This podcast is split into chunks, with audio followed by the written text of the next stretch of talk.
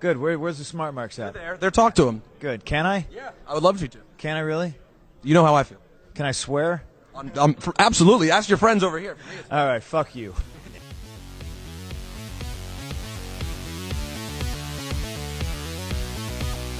The Rogue of Wrestling, Michael Newman. Excuse me, Mr. Announcer, sir. Uh, I don't identify as male. Uh, Today I identify as an elephant. And the New Jersey kid, Joe Sheehan. Uh, sir, we do not identify by weight. that is prejudicial. You're listening to the Super Smart Brothers Pro Wrestling Podcast.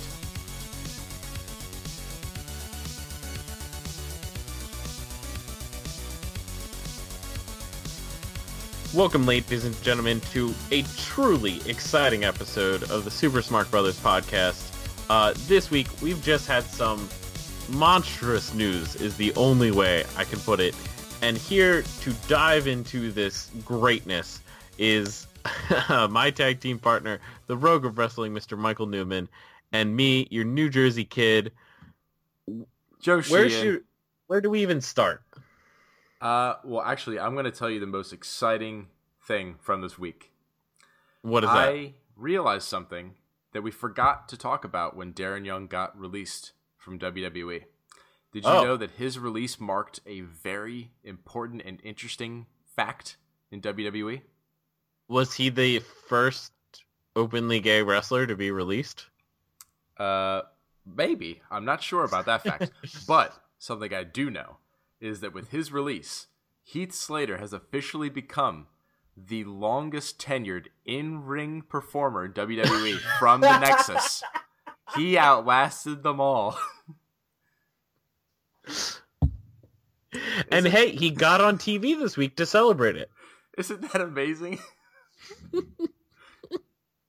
Heath Slater, out of all of those guys, made it the longest. Who would have thought? I, not me, for sure. I remember, uh, like just deriding the shit out of Slater every single time he was on TV when he debuted. Like, Let's let's think about that group for a second. You you got Heath Slater, Mhm. Daniel Bryan, Wade Barrett, Mhm. uh, Ryback, mhm. uh, Justin Gabriel. Justin Gabriel. Oh wait, uh, or wait was um Um, was. Husky Husky Harris, Husky Harris came in a little bit later, but yeah, he Okay, was so also he's part not- of Nexus. but he wasn't that a part of was- that Nexus. Right, Okay, Yeah. So I guess I, I, I yeah, I'm talking about the original Nexus. 'cause yeah. Bray Wyatt and uh, McGillicuddy, aka Axel, are still around. okay, yeah, they were round two. Um, oh, Michael Tarver. Yeah, Fanny Bandit. Always wore the bandana around his face. Yeah, like he was a fucking bank robber or some shit. Like what the, f- what the fuck? Well, yeah, he was robbing an actual wrestler's spot in the WWE. Right. oh. Just like uh just Chris Jericho has stolen the imaginations of the entire world yet again by uh, appearing in New Japan out of nowhere. This was, Omega. I mean, this is why I said monstrous news. I, I was blown away by this. Like, I didn't believe. Like, I saw, I was scrolling through Facebook, saw the headline, and went, "Ah, no, someone's fucking with me." Um, and then you texted me, and I was like, "Oh shit, this could be real." Yeah, well, and 'cause it- then- when I first saw the headline, I thought Jericho was just trolling everybody again. Yeah, I thought it was just him maybe tweeting out like, "I'm gonna face Omega at, uh, uh what's the paper? Uh, Wrestle Kingdom. Wres- Wrestle Kingdom, yeah. And but then all the, everyone started talking about it, and like the real news sources and stuff started saying it too. So I was just like, oh shit, this really happened. Mm-hmm. Yeah, well, because I mean, the thing that convinced me was then I, you know, I went and investigated it and saw the clip where you know Omega's out there and talking about, all right, well, it's time for somebody to come out and challenge me, sort of thing, and then all of a sudden there's this fucking video of Jericho playing, and he's like talking about Omega and like rips this fucking photograph and challenges him to the match. And you know, it, it was really cool too. Like he talked himself or talked about himself as being the alpha of the business. yeah So it's the alpha versus Omega. So I was like, oh, Jericho, you've done it again. It was such a great promo. He brought up, he was like, everyone has talked about these other greats, and he's like Edge, Shawn Michaels, uh, Bret Hart, Mhm. CM Punk. CM Punk, and he's the one that's still around. hmm And I was like, oh shit, like Yeah, it was like it came out of nowhere, but it was great. And I loved that. So he was able to cut that promo in English, and they did the best thing, which was do Japanese subtitles, Mhm. so that right when he said, "So I will see you at January fourth in the Tokyo Dome," and the crowd just erupted. hmm Yeah, that was fucking nuts, and it's it's really fucking monumental and interesting because Jericho's been such an adamant guy for not working for anybody other than Vince.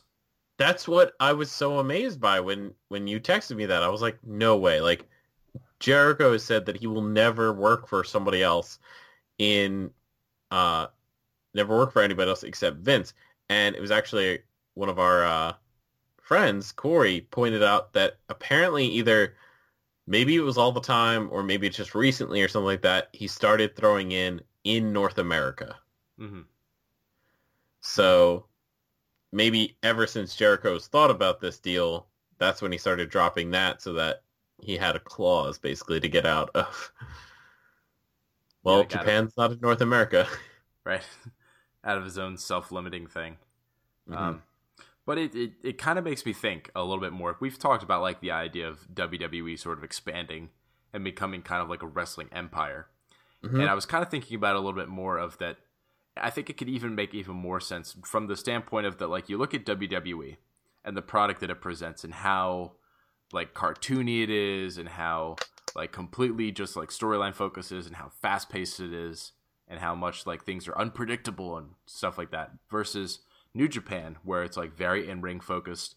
Things are a lot like longer term storylines and things like that. Like it's just such a completely different feel and different product, even though it's still pro wrestling. Mhm. That like at its core, in a lot of ways, like in the same way that just different types of TV shows attract different audiences. These are going to attract very different audiences, and I think what if WWE were WWE were to kind of look at it from the standpoint of like instead of trying to make so many of our own shows that like it you know people can't keep up with it what if we almost started to like create a behind the scenes entity that latches onto existing products. Like yeah you'd have new japan pro wrestling like sponsored by wwe or something like that or like under the wwe umbrella. So that they're still doing their own thing and then that's marketing to that whole wrestling group. So that then like they could still be involved in it and let new japan just do new japan and get its fans. And then wwe can just kind of keep going into its own direction instead of trying to because i think sometimes the main roster it falls under the problem of like wwe is constantly trying to you know in their own minds make the best product for everybody try and get the widest audience with one product. And i don't think that really works that well. Like I think they need to sink further into what their niche is as like a wrestling product. And then if they want to get that sort of money, they need to figure out a way that's like, yeah, kind of putting their money into the other companies and letting them do their own thing, but then I don't know, like maybe set like certain like safety standards and stuff like that to you know, keep it hunky dory for the sponsors and stuff like that. I don't know. yeah, I mean, think? that I think that would be one of their best business decisions because you do have this what WWE considers a niche market with the fans of say New Japan or Ring of Honor.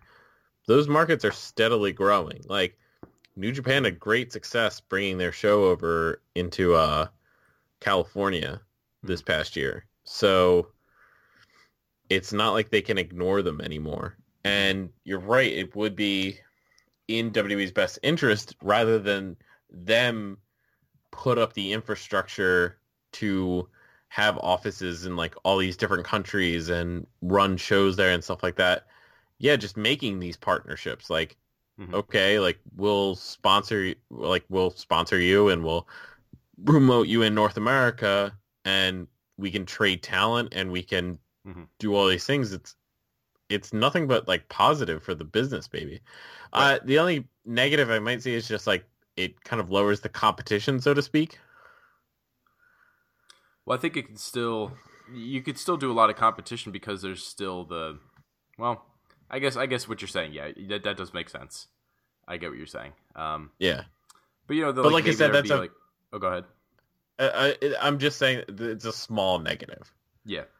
But then like, there's so many positives, like where you're mentioning with like trading talent and stuff like that. Like a really prime example of somebody who's benefited immensely from leaving is uh like Juice Robinson, formerly known Mm-hmm. as CJ Parker over NXT, and he like they weren't doing shit with him down there, and he was only kind of okay. But over in New Japan, he's like fucking flourishing. Oh yeah. So then it's like you know it, there is a lot of times where it's like these guys because they're different performers and different performers flourish in different environments. Like for you know, I mean, I think Tyler Breeze there was a lot more potential for him as a singles guy, but him and Fandango as the fashion police is fucking awesome. Mm-hmm. But then again, that gimmick really probably wouldn't work in any other promotion like nearly as well as it does in WWE because of its goofiness.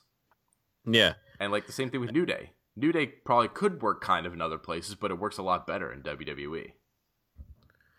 It's actually it's interesting that this discussion comes up uh, the week of the Ric Flair documentary. Mhm. Uh, were you able to catch that? The thirty for thirty. I have not yet. Ah, great watch. Um, it's brought up of the two icons of Ric Flair's era were Ric Flair and Hulk Hogan. And they compared the two, and it was basically it was what we're saying now. The NWA with Ric Flair was the wrestling company Mhm. that targeted uh, young adults and older adults as well, whereas the WWE targeted kids, which then was kind of like a um, a connecting piece to getting the whole family to come to the shows Mhm.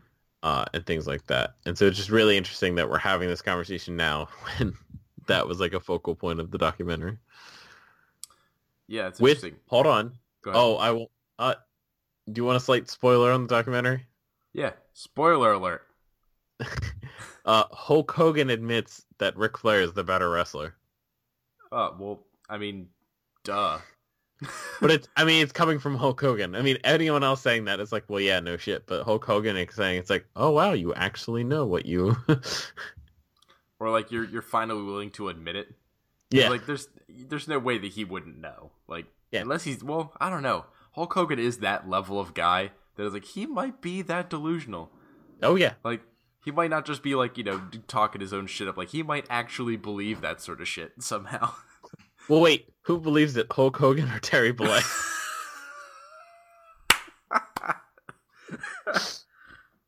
That's that's a good point. Um, yeah. I mean, I guess Terry Bollea's got to be the bigger sucker, right? yeah Between the But I- two. the key on the documentary said Hulk Hogan and he said that Ric Flair was the better wrestler. Wow, that's that's impressive. Mm-hmm. That he would allow himself, even as the character, to say it. Wow. Um, one last piece of uh, news I actually forgot to uh, bring up before uh, when we were planning out ahead of time is um, did you see Bruce Pritchard, Brother Love, made some news this week? No, what did he do? Uh, he didn't do anything. It was um, Sean Combs or P Diddy or Diddy, however he's being called now, uh, tweeted out that for his birthday, I forget how old he's turning, he was changing his name to Brother Love. P Diddy's And name is the Brother wrestling Love world- now? Uh, apparently he didn't go through with it. Apparently he just tweeted this that he was going to change his name Brother Love, and the wrestling world as a whole flipped shit. Oh my And went, gosh. There's already a Brother Love, and started tweeting at him pictures of Bruce Pritchard as Brother Love, Oh my gosh. with even Bruce Pritchard tweeting, "I am the original Brother Love. You can't steal my gimmick." Oh wow. well, I'm glad he didn't go through with it. Because Yeah, then they'd have to have like a WrestleMania match, right? For the the name of Brother Love. oh, maybe that's what they're building towards. Maybe Because he, that's he, what it is. he he performed at the WrestleMania I went to. P Diddy. Yeah. Mm. So maybe he'll come back as Brother Love, and then uh, Bruce Pritchard will like go on stage and attack him mid song. I love you. Oh Jesus, that'd be so fucking horrible. Can you imagine that shit? And hey, hey, recently Kofi did dress up as Brother Love for Halloween. That's true. That's true. On his podcast, Bruce joked that he was like, I thought I was looking in a mirror. Oh man, dude, how how awesome were they this week though when they invaded Raw Part Two with the pump Oh. fake? That was so great. Oh, dude, that is so fucking New Day. I loved it. and I love that the it it worked on both sides. So it worked with New Day antagonizing Raw, Mhm. like so because they they are the baby faces on SmackDown and are um like team SmackDown, like kind of like they're for the brand. Mhm. So that made sense on their end to come into Raw, antagonize their opponents, which were at the time Seth Rollins and Dean Ambrose. Um, but then it also worked in I like that Seth Rollins and Dean Ambrose were thoroughly distracted. Like it wasn't just someone's music playing or someone just walking down to the ringside. Like not a simple distraction. It was guys on a mic threatening something major that had already happened Mhm. uh, a few weeks ago. Right, and that when it happened, these guys got their asses kicked. Exactly. Yeah. So it was like, oh shit, is this happening again? We need to be ready. And then the quick roll up from I think it was was Cesaro or Sheamus that did the roll up. uh, Sheamus. Okay. Sheamus with the quick roll up and then the bar retaining like or sorry, getting back the tag team titles. Mhm. I, I loved it. I thought it was great. I thought it was great, like great in and of itself. I loved uh like their follow up on SmackDown, just like how much they were like shit talking Raw. It's like, oh man, we made him made him look like dicks. Like you know, made him think that everybody was coming out and it was just us. Like the the one thing I, I would have liked for them to continue on, and maybe they'll do that uh next week or something like that, was to build on this idea that like they were because I, I they kind of talked about how it's like we weren't specifically going for the Shield, but I mm-hmm. almost kind of would have wished that they were from the standpoint of this that all right so they're already the longest reigning tag team champs. They've already won the tag team titles a bunch of times. They had a great feud with the usos. The only kind of thing that's left for them is like if there was another tag team around that they had never beaten that that would be who they need to beat to establish themselves even further and the only other tag team to fit that description is the shield who is like undefeated when it comes to being in tag team competition for the most part. Pretty much, Like yeah. as as a three man unit, I think they are pretty much undefeated. hmm So, yeah, because as a two man, like they've lost a couple times, but as a three man, I don't think they've ever lost. So them being the other big three man group for a long time here, it's like we need to prove that we are the ultimate tag team, and just straight up say that it's like, look, we came after you guys because we want to do New Day versus the Shield, whether there's a title on the line or not, and we came out there to distract you and prove that it only takes a, you know, a small distraction you know, to beat you guys, and that that's our style. We're the distraction guys. Like we're jumping around, we're doing all sorts of crazy shit. You know, basically, kind of prove to them that they could beat them. Hmm That it's like that, like that little slip up. That's all it took for you guys to lose, and that we can do that to you too. Like that's that's kind of where my fantasy booking is going with it, and I would like the, for them to kind of go because I feel like that's one of the few like I said, one of the few only other goals that they can have as a unit right now. hmm Other than I guess just going for the titles again. Yeah, and I mean, if Roman is healthy enough, um, having Yes. him re- Mhm. having him return and reunite the Shield for that match would be an even bigger deal. Yeah. Which I, f- I feel like at this point, there's no way that's not the match at the pay per view, right? Because Yeah, at this point, it's not- Oh, he has been okay. Yep. So Um, he should be back, uh, I guess, this week. Yeah, and I mean, you want them to do something so that it would make sense to do New Day versus the Shield. Well, yeah, because like if because if the Shield aren't defending the tag titles, then they're not on the pay per view, and that would be just ridiculous to have this big pay per view and you have none of the Shield guys and you don't have New Day. Like Mhm. that would be ridiculous. Yeah. when you've got guys like Jason Jordan on the pay per view, and you've got guys like Bobby Roode on the pay per view. but you don't have like so, yeah, they got to do it. So there's another thing from Raw. Because Jason Jordan won a guitar and a pole match, thought Vince Russo was back. Yeah. He gets to be the final member of Team Raw and make his supposedly dad proud. I I was wondering if um do you think there's any potential that he would turn heel at the pay per view and like cost uh his dad the match, like cost them the match or something? Or do you think there'd be like a situation of maybe like he fucks up and like, ooh, what if he fucks up so bad that he gets Kurt eliminated? But like it's still an accident. Or at least that's how it's coming off until eventually when he turns heel and then everything that he ever did was on purpose. Kind of crazy, but it's possible. Hmm. You know what? I I think that would actually make a lot of sense if because like you're still making him like obviously the uh, the long term storyline I think right is that he keeps disappointing Kurt, and then eventually he's gonna turn heel. Yeah. So I guess maybe this could be like a really big step is like, you know, if he accidentally like does something to get himself and or Kurt eliminated, and or cost them the match. But I I I'm really convinced that SmackDown's losing this match, and I'm convinced that it's because of Kevin Owens and Sami Zayn. I feel like they're gonna cost SmackDown the match. Well, apparently they caused some trouble at the actual SmackDown taping and uh, on this European tour. Yeah, that's the rumor that they Yeah. that they've. Well, I I had heard that it was um, because of the spot at the end of the match that they had with Kofi, or uh, that Sami had with Kofi.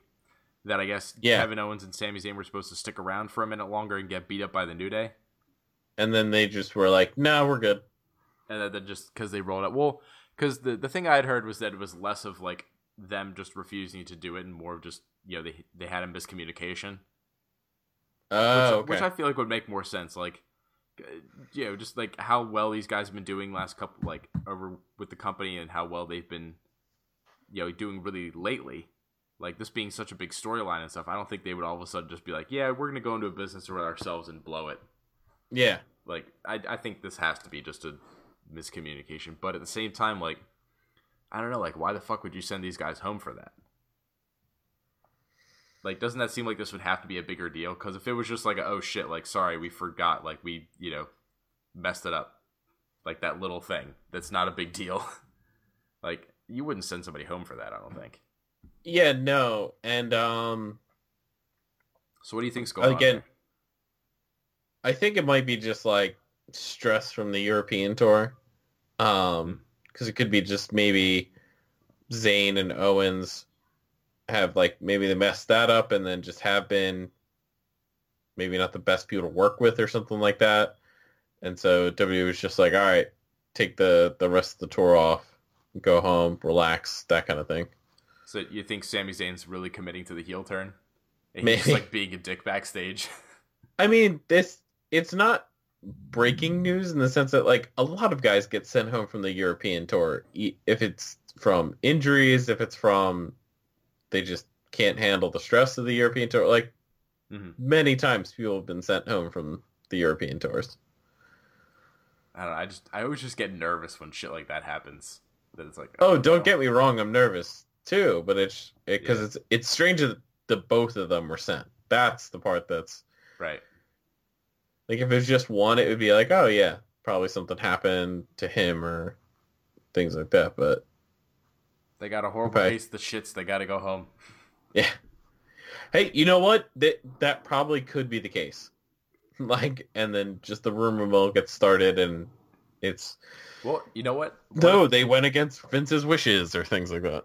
what if it was a situation where like one of them gets sick? Maybe they're traveling together, and they don't want to repeat from before, where a whole bunch of people got sick. So they're like, send these fuckers home. Don't let them infect anybody else. Yeah, That could be. that could be. Like, look at what happened to TLC because I mean, I, I guess it kind of made things better, but like they had to scram- they had to scramble for plans. Hey, and you even you don't always need diseases and stuff like that to make pay-per-views better. Look at this upcoming Survivor Series card. It's starting to change around and look better without that stuff.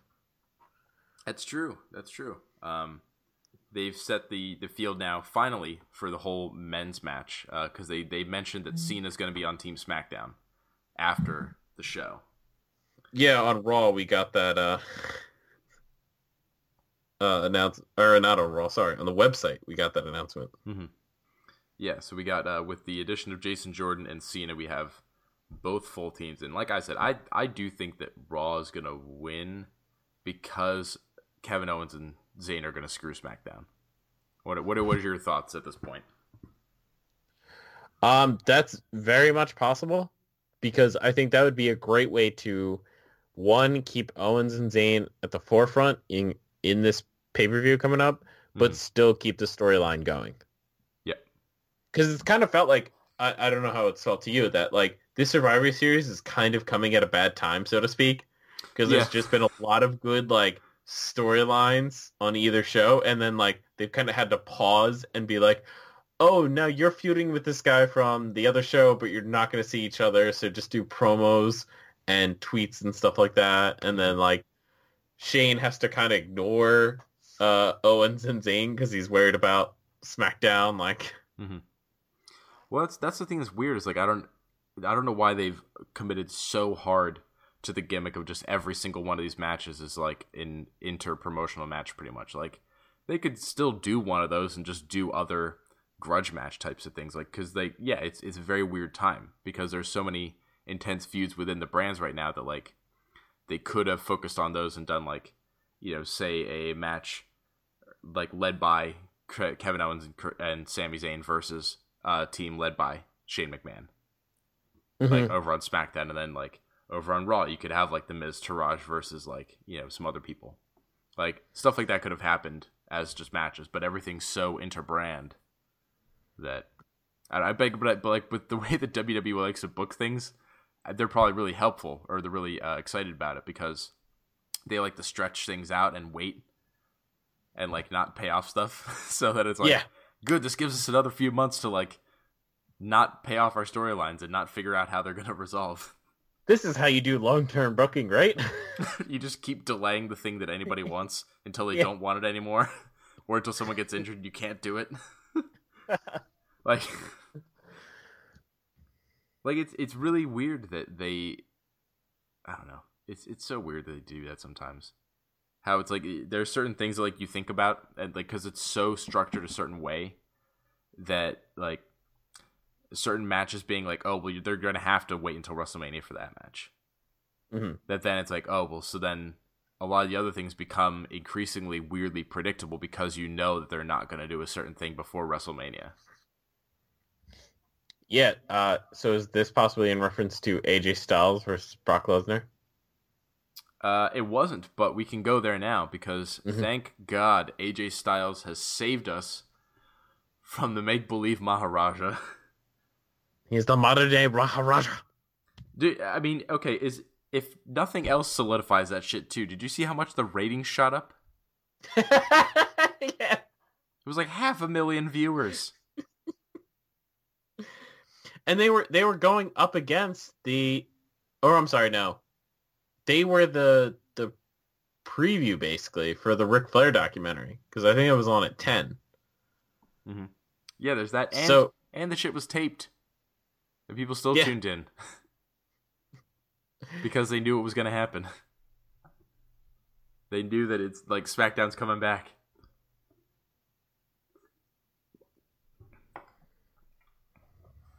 Right? Yeah, Everybody knows. Because, I don't know, I, I've been concerned because Dave Meltzer keeps thinking that maybe this isn't going to last very long and that Jinder's going to get the title back. But I, I don't know. I think Jinder might be done after this. I I think the experiment is over, yeah.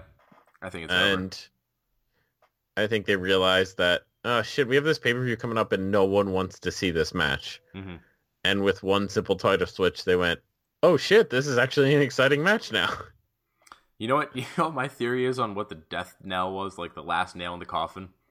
When in the little promos where Jinder was talking about uh, Lesnar, and he kept saying that if he beats Lesnar, that he's going to become the Beastmaster. I think they were just like, you know what? We can't have that be one of his nicknames. It sounds so stupid. Like, We can't have Or- Jinder Mahal the Beastmaster. the TV series, The Beastmaster sued them and was like, "No, you can't use that." yeah, they like And threatened so to they're like, "Shit, we have to get the title off him." we don't want him to lose, but we can't have the title on him anymore. Oh my gosh. Because we can't let him be the Beastmaster. What if that actually was it? That'd be funny as shit. WWE releases the cease and desist letter. Yep. Although I guess because there were rumors too that like maybe he had been popped for steroids, but I but like we haven't seen any thing about him being a like popping the wellness policy. So I doubt it. But then again, I guess it's like they have covered that shit in the past before. But Someone like Jinder, I don't see them like covering up though. You know what I mean? I wouldn't think so either. But like if if there is any amount of like truth to him making money for them in India or do something, then maybe they would. Because I mean, they made him WWE champion when he was a straight up fucking jobber. So True. it's kind of unclear what they're willing to do for this guy. Because then again, you know, on the other side of the coin, like then they gave the title back. This they put it on Styles, which is a really good move. Like, thank God they did that shit. Yeah. I mean, there there is a part of me that like is excited for Styles and Lesnar, even though I'm like, you know, I'm sure Lesnar's just gonna win. Um, but like, I don't know. I think this puts a serious uh You think so? You think Styles? up there. I mean, I I do really think that they. I think they're gonna be smart enough to let this be a good competitive match, because I think people really want to see that. I really want to see that. I want to see Le- like Styles take it to Lesnar. Hell, I'd want to see him beat Lesnar, but I, I know that's not going to happen.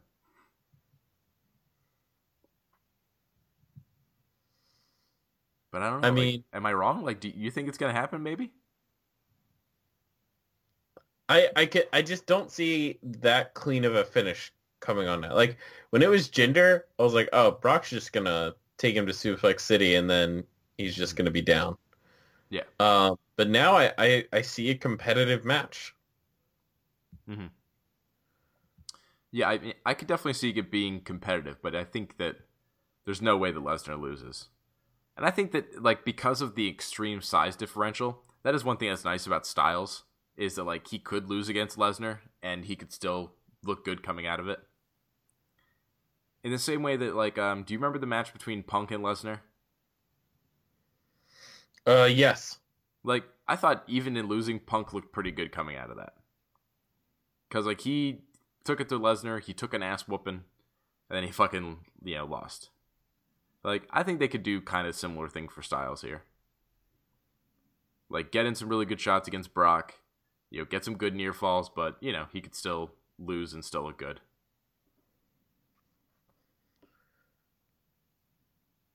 Yeah.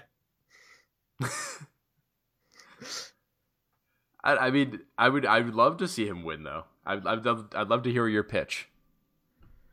I I don't know if I see what I'm saying is at least just see like like the the ending to the Finn Balor and Samoa Joe match this week with the double count out. Like I see something like that happening or some kind of just fluky finish where neither one of them gets the win over the other. Mhm. Um and I see that more now happening rather than when Jinder was champion. Yeah, actually, you know what? To play into what you're saying, and because it's because he took the title from Jinder, I could see like the Singh brothers coming in and like doing some stupid shit for this match, Hmm. and or Jinder, like costing Styles the match. I could see that, I would hate that. or or maybe they come in and try to like take out both guys. Actually, you know what they should you know what they should totally fucking do? Have Jinder Mahal and the Singhs come in and try to ruin the match, but then Styles and Lesnar just kill all three of them, and then resume their match. And then yeah, you could still have like a double count out or something like that to kind of like leave it. But yeah, just have him try to come in and then just be totally joked out.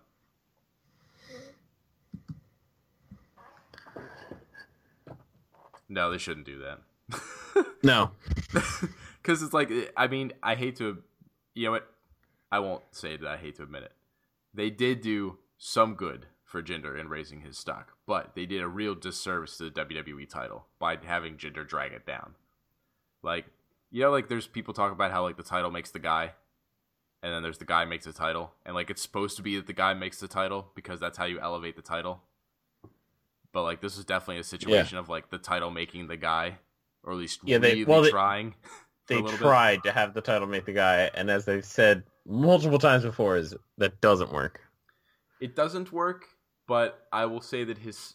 But I mean, yeah, it's yeah. You know what? It doesn't work because the only reason that his stock is a little bit better than it was is not because he was champion, but because they like were actually giving him a little bit of storyline and a little bit of character to work with, and like you know, putting him into storylines and stuff. So, you know, if they had just done that with either the U.S. title or just had him have a feud with somebody with some substance, then like you know, it would have done the same amount of good in a lot of ways, don't you think?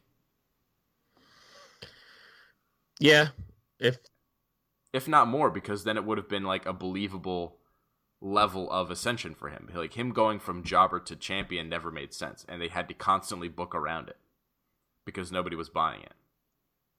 that's but like, true. But like, if he had, like, say for example, you know what, the perfect guy that he should have gone back after once the Singh brothers came in, he should have killed Mojo Rawley. Like that should have been step one because Mojo Rawley embarrassed him at WrestleMania, stole the Oh, Andre the right. Giant trophy and all that sort of shit from him with, With the-. Gronk, yeah. Like he should have killed Mojo Rawley. Then like Zack Ryder was around, like he could have killed Zack Ryder, and then like you know he could have moved on to like maybe feud with like a guy like Chad Gable or like I don't know, like maybe if Bobby Roode was coming up and they were gonna do some shit with him with that, like I don't know, like some like other mid card guys or like Tye Dillinger, like guys that would have made sense for him to be beating Mhm. not like you know all of a sudden we're supposed to be believing that you could beat Randy Orton and Shinsuke Nakamura and all this shit. And it's just it was just clogging up that show so badly. Like he constantly wasn't even in the main event of his own show. Like they were regularly main eventing with the US title. Because AJ Styles had it. yeah. Like it was so fucking apparent that he was not the guy. Ugh. Thank God it's over. And I please just don't go back. At least for a long ass time, WWE. Not with him as the WWE champion. Um, I'm excited for Styles and Nakamura. That's got to happen eventually, right? Oh yeah, they've teased it, so they have to follow through with it. Yeah. Do you think they do you think they can wait all the way to WrestleMania, or do you think they're gonna go like Royal Rumble maybe with that?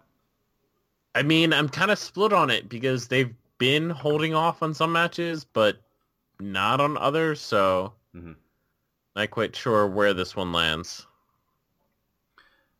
Yeah, that's it is hard because like they without giving Nakamura a mouthpiece of some kind, like it's going to be a lot harder for them to build that big like WrestleMania story for the title.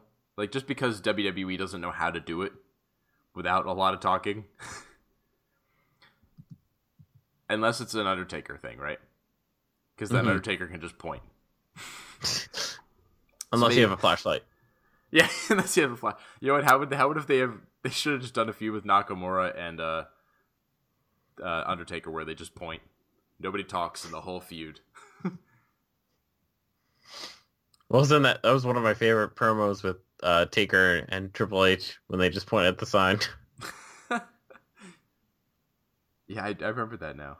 Now that you say that. Um, but yeah, I, I I would love to see Styles and Nakamura. I'm excited for that. Um, I'm also excited for. Uh, so back to rewind over to Raw really quick. I was really excited to see Pete Dunne on the main roster, uh, even though for a second he was uh, Kurt Angle until he came out.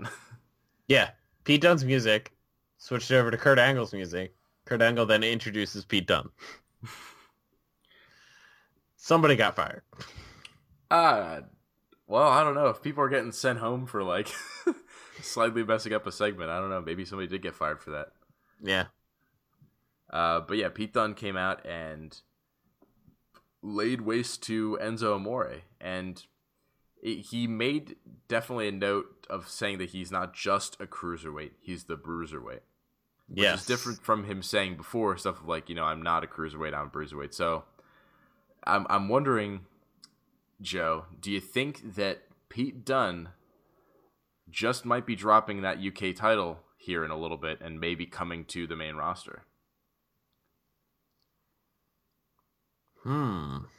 because I, I we talked a little bit before on the show, and I guess we can talk more about it now. So later on the show on 205 Live, uh, you have the UK guys coming in, and Bate had a segment there with Enzo Amore, and he they had like a decent back and forth match, and I think that you know, given their characters, I feel like Bate should have gotten a little more offense on Enzo, but uh, I understand Enzo needing to get the win after losing to Dunne, and with Bate being kind of like one of the other bigger UK guys, like I wonder if they might try to put the UK title back on him or back on one of the other UK guys that they keep, you know, just out over in the UK and keep doing the thing they've been doing until they put together a weekly show if that ever happens.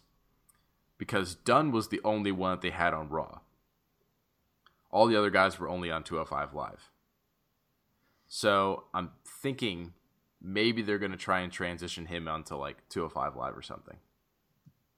I mean, it's possible, and I think it would allow for more of a just promotion of all the stuff that WWE has, right?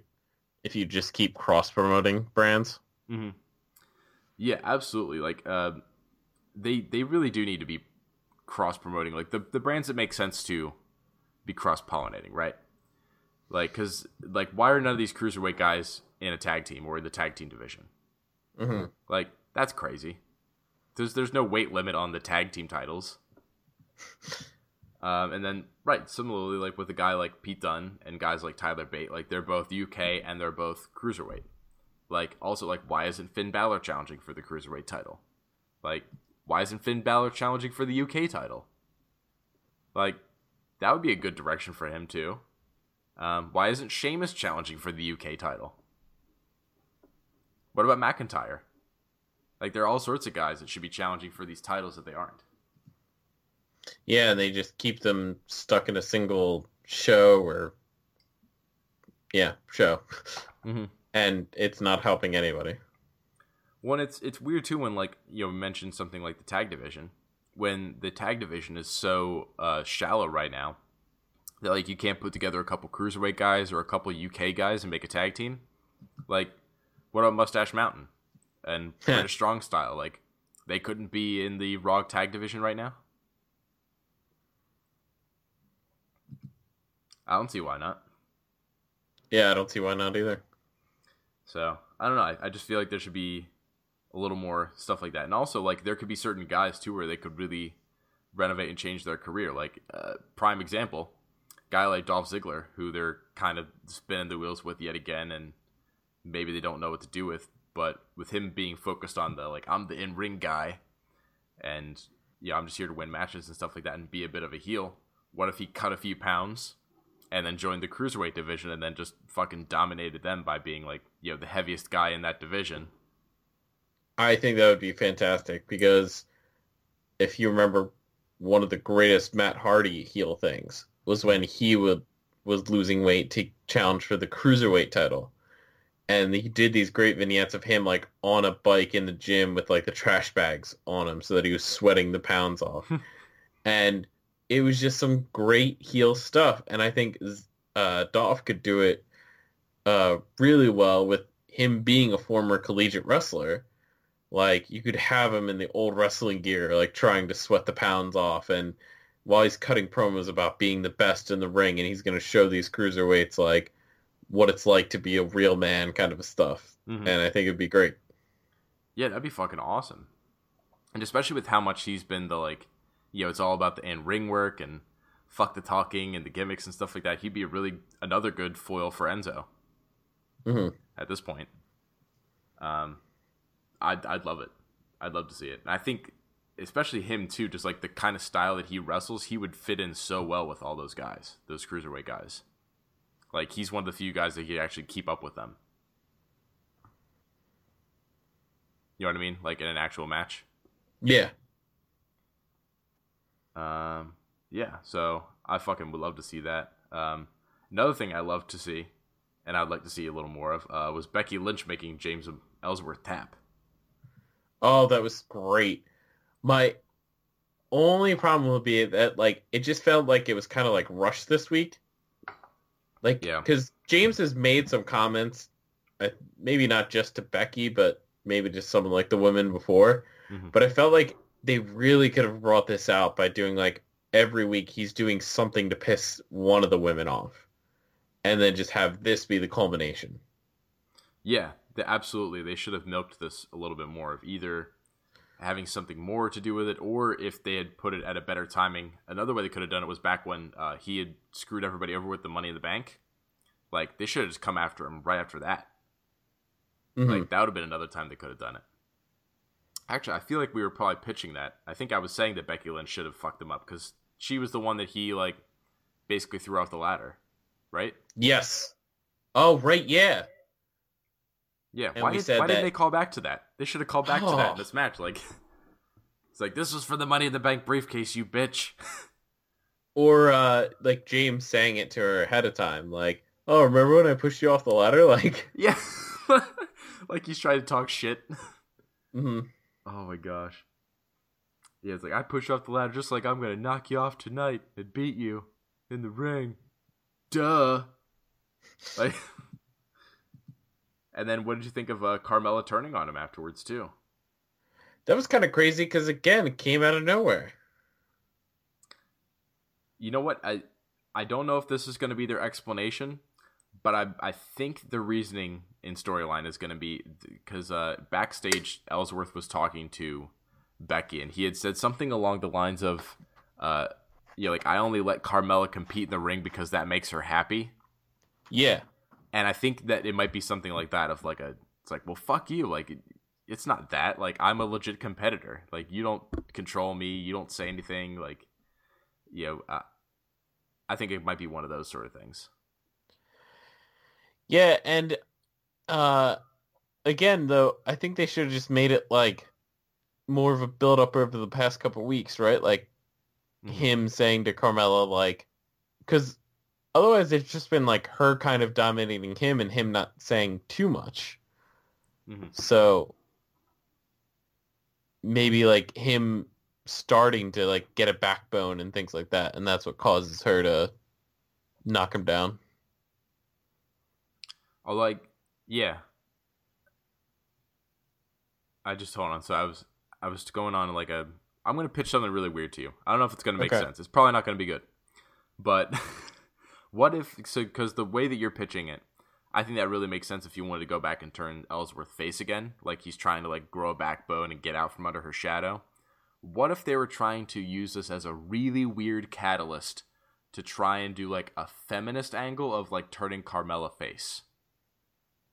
In that she's like standing up against like what this dude is saying against her and being like, I'm not relying on a man no more to do my dirty work. Like, I'm gonna be a legit competitor and I'm doing this thing. Like, I don't know. I doubt that's the direction they're going, but like maybe it's something like that. Wow, I'm trying to imagine him being that serious. yeah. It, it's interesting. Yeah, I don't know. It might be too much. Well, I don't know. Stephanie McMahon, if, if she got a burr up her ass about wanting to do like a feminist angle, maybe they would do it. Because I could see like she would have to pitch it and be the one. Because otherwise, they would just be like, "No, this is this doesn't make sense. This is we can't do this storyline. this is WWE. Come on." I don't know. That'd be. I guess she would have to have a match against him, though, right? Like that would be, because her kicking him right now would be the first catalyst. But then she would have to maybe then be like, "I'm gonna have a match with you," and then get rid of him. I would think if they were gonna do like a, a feminist storyline. yeah, I'm just imagining how that's gonna go. Uh, well, I, I feel like it's gonna go that that might just be the end. Uh, Yeah, just that one thing. well, because the rumors with the his contract were that, because I'm trying to remember, I think he got signed in like November last year, but that you know it was just like a one year contract, so that that might be it. Year that, or maybe they'll do like one last segment next week on SmackDown and kind of repeat what they did before, where like Carmella did that whole like I'm dumping you segment. Like maybe they'll just do like another one of those super kick him one more time and then he's gone. Or they could do um because I'd, I'd seen like uh there was a live video from one of the live events where he took like all the women's finishers. So oh maybe, yeah. maybe they'll do that on TV. Like he'll come out and try to say some shit, and then all the women will just destroy him, and then he's gone. I could see that. Just give him like one last send off. What do you think?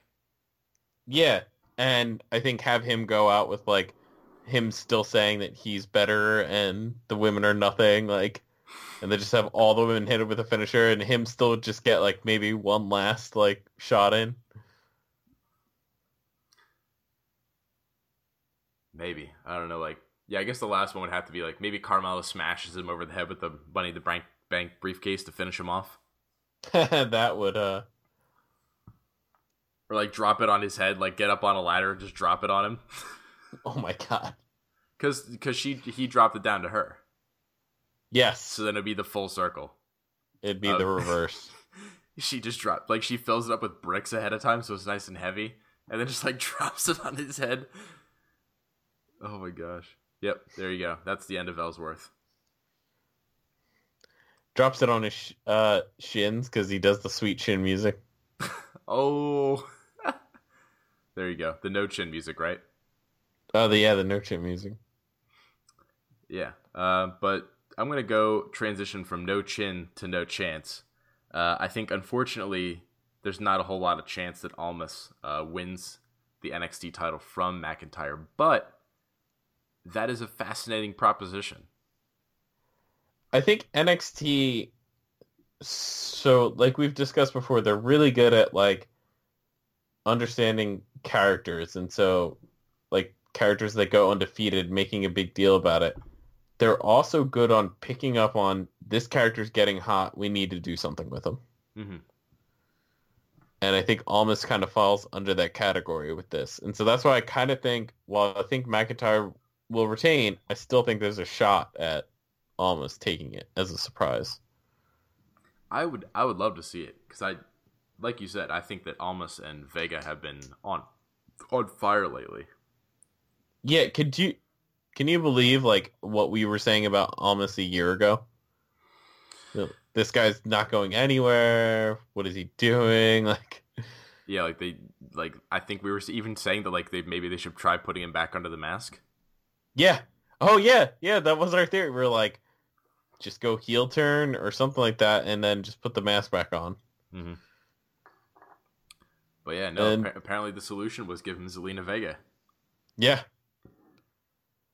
Well, give him Zelina Vega and do something logical with it, which is that, oh, the reason he was losing it all before is that he's partying too much, and then she's here to get him in line. I'm like, that's fucking great. Yeah, I, it's I don't, there's there's something too about it that like I really particularly love. Like I there's this this image I have in my head of like um, you've seen Princess Bride before. Yes, love that movie. So you remember kind of like you know halfway through the movie after like some sort of shit has happened and uh, they need to get the band back together as it were and they find Inigo Montoya like just drunken and like sitting in a village somewhere. Yeah, Like- yeah. Like that's how I imagine Andrade Cien Almas when Zelina Vega comes in is like he's just this dude who just doesn't give a fuck about anything anymore. He's just drunken, laying around, and then she just comes in and is like, "Hey, I know you.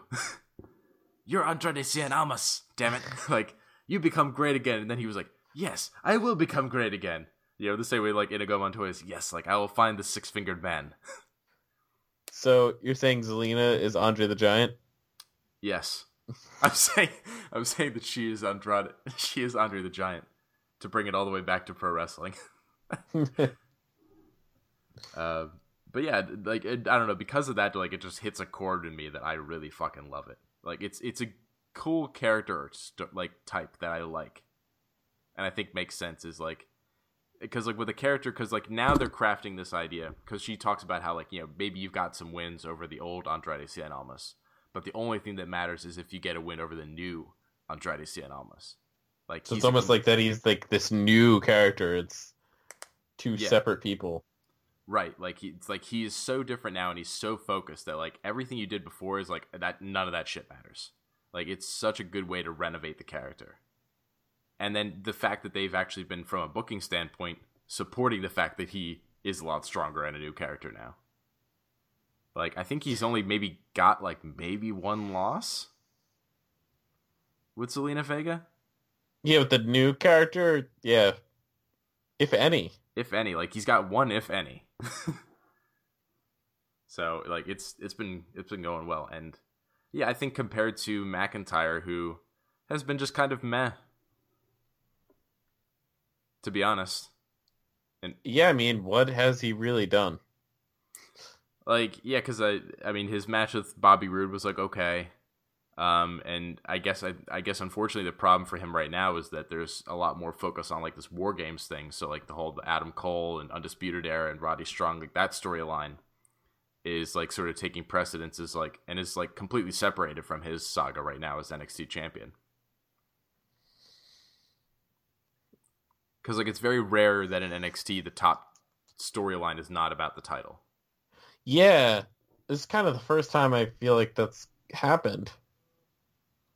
Yeah, actually, I'm trying to think like if there even was another uh, takeover that would have had a main event that wasn't for the NXT title. Because I can't think of one.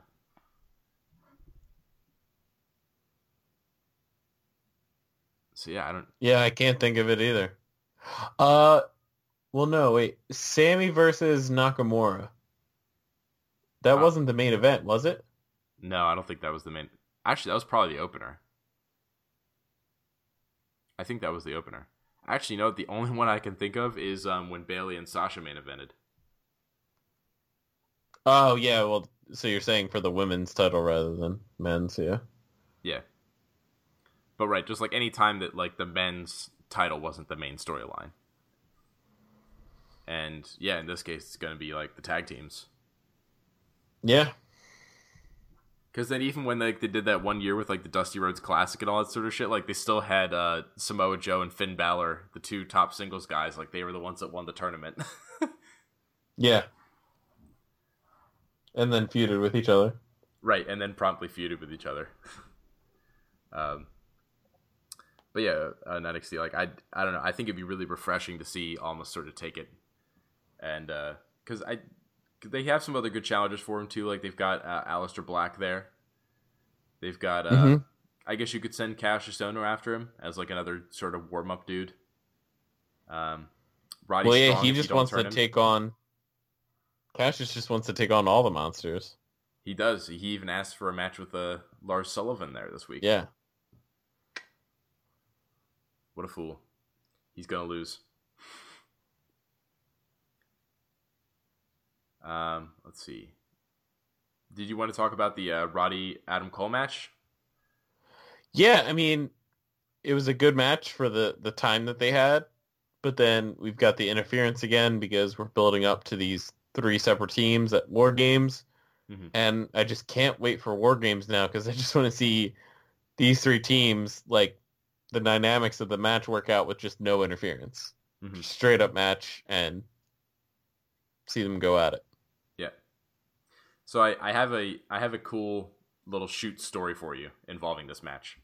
Okay. Because we definitely are talking about the um the idea that Roddy's going to be turning at the pay per view, right? I think it's definitely gonna happen. So what if in the storyline of this whole thing, the idea was that because before we saw that you know uh, Adam Cole offered to Roddy Strong, hey, you guys, you should join us, and then he was like, nah, fuck that shit. Like, what if? So at this point, still in Adam Cole's head, we're like he's not joining us, he's still against us and all that. But then in this match, like the guy, the as being the only time that he'd be able to talk to Adam Cole without it being suspicious is him being close enough in this match, and Roddy Strong tells him it's like, "Hey, I'm going to join you guys to take over." Like whispers to him in the match, and then maybe that'll be revealed like after the pay per view on the next NXT, whenever they're talking. That it's like, yeah, this is when we put together our plan. Like we had this match, and then we were like, we put on a show for you guys, making you think that we were still enemies. So then at the pay per view, you'd still be lured into the false sense of security, where then we could hatch our scheme and destroy both Sanity and the Authors of Pain, and take over NXT. Like, I don't know. Just like a little detail that like my brain was like, ooh, this would be a cool detail. what if they'll do it? So I don't know. Just wanted to throw that out there and get your thought on it. Yeah, I mean, Because like if he just went up and was like talking to them backstage, like in storyline, I'd be like, well, hey, what the fuck were you doing talking to the undisputed guys? They're like, oh, nothing. yeah, Like it'd be really suspicious. there's so it's like, nothing to see here. so it's like, how would you talk to them and like put together the conspiracy of turning ahead of time? And it'd be like, ooh, well, maybe he talked to him during this match. Or I guess the idea could be like they talked way in advance, and even to him like giving back the armband and attacking them could have been part of their plan, right? Yeah, that is like a decoy or something like that. Right, like saying it's like, hey, we're gonna come out and like make it look like we're gonna offer you the armband, even though we're already in cahoots, and then you're gonna turn us Yeah. down and attack us, so that they won't think that you're with us. Like, yeah, actually, they'll probably do that. that makes more sense than having to t- like time out this whole hold on. I gotta talk to you during the match when we're fighting and convince you that I'm gonna join your heel faction. Let's just be really good at acting. Yeah, just and be really cool about the whole thing. Like, don't react during the match. Because don't you think like he, he like whispers like, "Hey, I want to join you. I want to join you guys." Like, shouldn't Adam Cole back away and be like, "What the fuck? Like, what, what's this guy saying?" you- You've turned us down a whole bunch of times. Yeah, it's like I don't know if I believe you, bro. but they did not do that. Um, Um, somebody who was turned down this week though was Dalton Castle. yeah, poor Dalton Castle did not get his title match this week. Yeah, but uh, got some nice digs in on Cody, saying that Ring of Honor is basically wasting its money by hiring him. Yeah, I, I like it. It's it, it's kind of a weird meta face sort of thing to observe and say. Yeah. Well, because uh, Cody a couple weeks ago is making public him signing the contract, and I don't know if he mentioned how much money it was, but making that it was a big deal of money, and then Dalton just used that in a promo, and I think it's a great thing to do. when it's it is a good um like when he points it out that way it really puts into context how heelish the thing that he's doing is with like when he's choosing these opponents that like you know he can just easily defeat is Yeah, that it's like Like know, this, the guy this week was like a trainee at the school. yeah yeah just like a straight up nobody and you know he took him out in like what two moves something like that like, yeah, basically. Yeah. So then, yeah, when he's constantly just putting on these shows, it's like not, you know, he didn't go into this part too, but I'm sure he will soon. That it's like, you know, not only is he disrespecting the fans by not putting on great matches or anything like that, but then by only defending the title against guys like this, it's like he's sort of doing a lot of dishonor, haha, to the Ring of Honor title. Uh, I see what you did there. So yeah, it's like he's kind of coming in and defending Ring of Honor, as it were. And I like it. I dig it. And I like especially the, the whole angle of like Cody trying to offer him an NXT contract. Like, I loved that. Yeah. And then Dalton's whole like, yeah, fuck it, I like it here. I'm not leaving. what do you think? Do you think he's got a, a chance to dethrone Cody? I think he's got a chance because the crowd is behind him. Mhm. Like Dalton's been one of the most popular people that Cody's gone up against within Ring of Honor. Mm-hmm. Yeah, I could totally see it. So yeah. I don't know. It'd be really exciting, man. Um, Dalton Castle, what a guy. His um, I'm trying to remember because I the stuff I'd seen from before was mostly just matches, so I hadn't really seen um, stuff as far as promos a lot. But like, is that when he came out? Is that like sort of his usual look for promos? And does he usually do like the silver microphone? The silver microphone is fairly new, but yeah, his big kind of showman style is like no matter if he's coming out for a match or for the promos, like that's his thing. Okay. Cause yeah, like when he was talking and stuff like that, it was it was a sort of interesting, almost like very like artistic, sort of almost like a weird hipster sort of character. Mm-hmm. And I was wondering if He's like, very like flamboyant kind of a thing. Like yeah, yeah. So I was digging that. I liked it. Because I was wondering just how much it, because like you know sometimes people mix it up from promo to promo of like this is like their normal shtick, or sometimes they're like doing a little bit of a bit. And I was wondering, is like is this straight up normal Dalton Castle, or is this like him doing a bit? But I guess yeah, this sounds like this is just sort of like right up his alley. hmm Oh yeah, it's exactly what he always does. Cool. So yeah, I dug it, man. I I like to see him and Cody because yeah, it's it's a nice, interesting clash of styles too. Yes. Clash of Styles both on the mic and in the ring. Mhm. And Dalton's always entertaining, so I can't wait to see this match. Yeah. And uh, then we ended up getting in the main event. There was uh, War Machine versus the Motor City Machine Guns, with uh, the Addiction coming out. Where they were rudely interrupted with silly string. So rudely interrupted. Um, but it was a great match before that. I I love War Machine. Like they are the definition of what a big man tag team needs to do in the ring nowadays, Mhm. which is be able to do the power moves, but also keep up with the small guys like Motor City, and make great matches with them. Right. Yeah, you need to be able to keep up with them, and and um, too like there is there is a lot more of like that uh, kind of different showmanship with like a power move versus sort of like Yes. a high flying move, and actually like kind of to throw it onto very much what you're saying with like these big man tag teams over on NXT this week.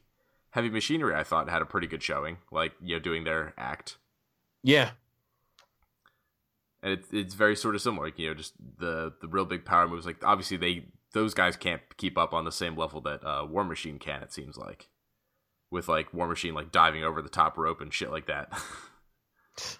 At one point, didn't didn't one of them like jump over the top rope? I think in this I match. I can't quite remember. I feel like one of them did something ridiculous like that in this match. It was like either uh or no, one of them um did a uh like a rebound lariat off of the ropes, like did the like the handstand lariat. Where they're like so he like he was running towards the rope, handstand, and then his legs hit the rope and then he comes back around and then hits a guy with an elbow. Yes, okay. One of them hit that and it was just like, what the fuck? How, how did his huge ass pull that shit off? But that's how they, the big men need to stay relevant today because the crowd's not into the slow moving guys anymore. Yeah, because like even with Strowman, he's fast as fuck. Yeah, Like he's big, but he's fast. he can do a kip up. He can do a motherfucking kip up. Ugh. Although, perhaps even more impressive is the fact that uh, nobody else has really been talking about how uh, Dean Ambrose is. Uh, I forgot well, about a- this. apparently, up until this week, he was a tag team champion both ROH and WWE. Yet no one knew. No one knew that Dean Ambrose and Chris Sabin were actually the same guy. Um, and due to my extensive Google search, Mhm. which was um, five minutes before we started recording, um, I did not see any matches between Chris Sabin and one Jon Moxley. Yeah, because see, because at first, obviously, I put this up online thinking that maybe these guys were twins separated at birth. But as the research has shown, if they haven't even had a match together, who's to say they aren't actually the same man? Just slightly changing his facial hair and hairstyles between shows. Ever so slightly. Yep. You know what? I, I think we may have stumbled upon one of the grandest conspiracies in wrestling.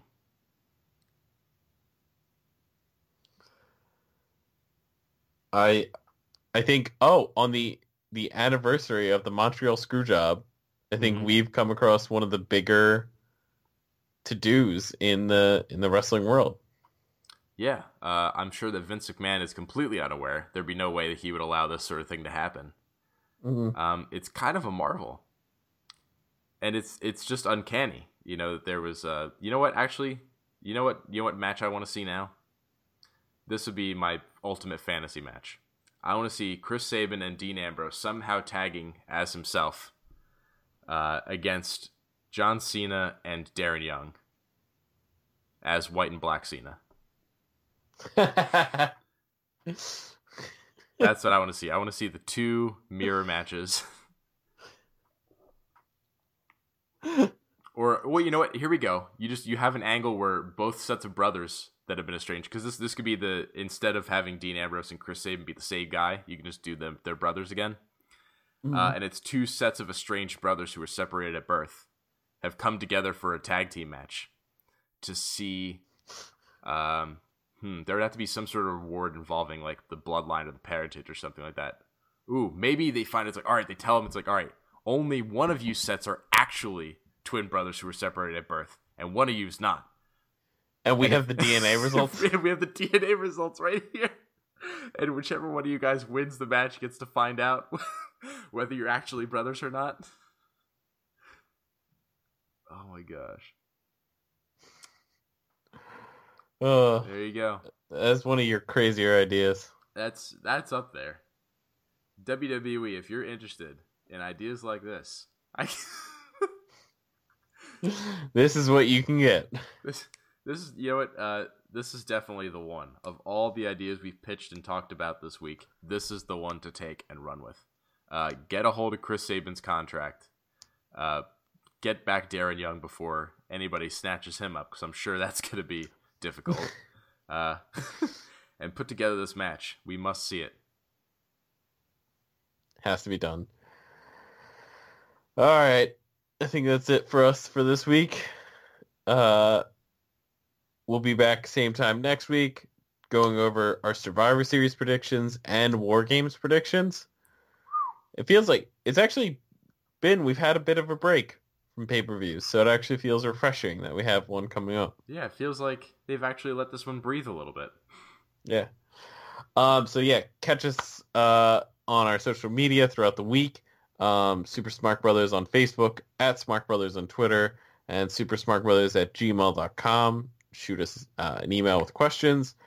And, of course, rate and subscribe to this podcast on Google Play, Stitcher, iTunes, and our original home of Podbean. Yes. Uh, thank you very much for listening, folks. And we'll catch you next week when I lay down the groundwork for my road to victory in retaining the Super Smart Brother title at Survivor Series. Keep telling yourself that.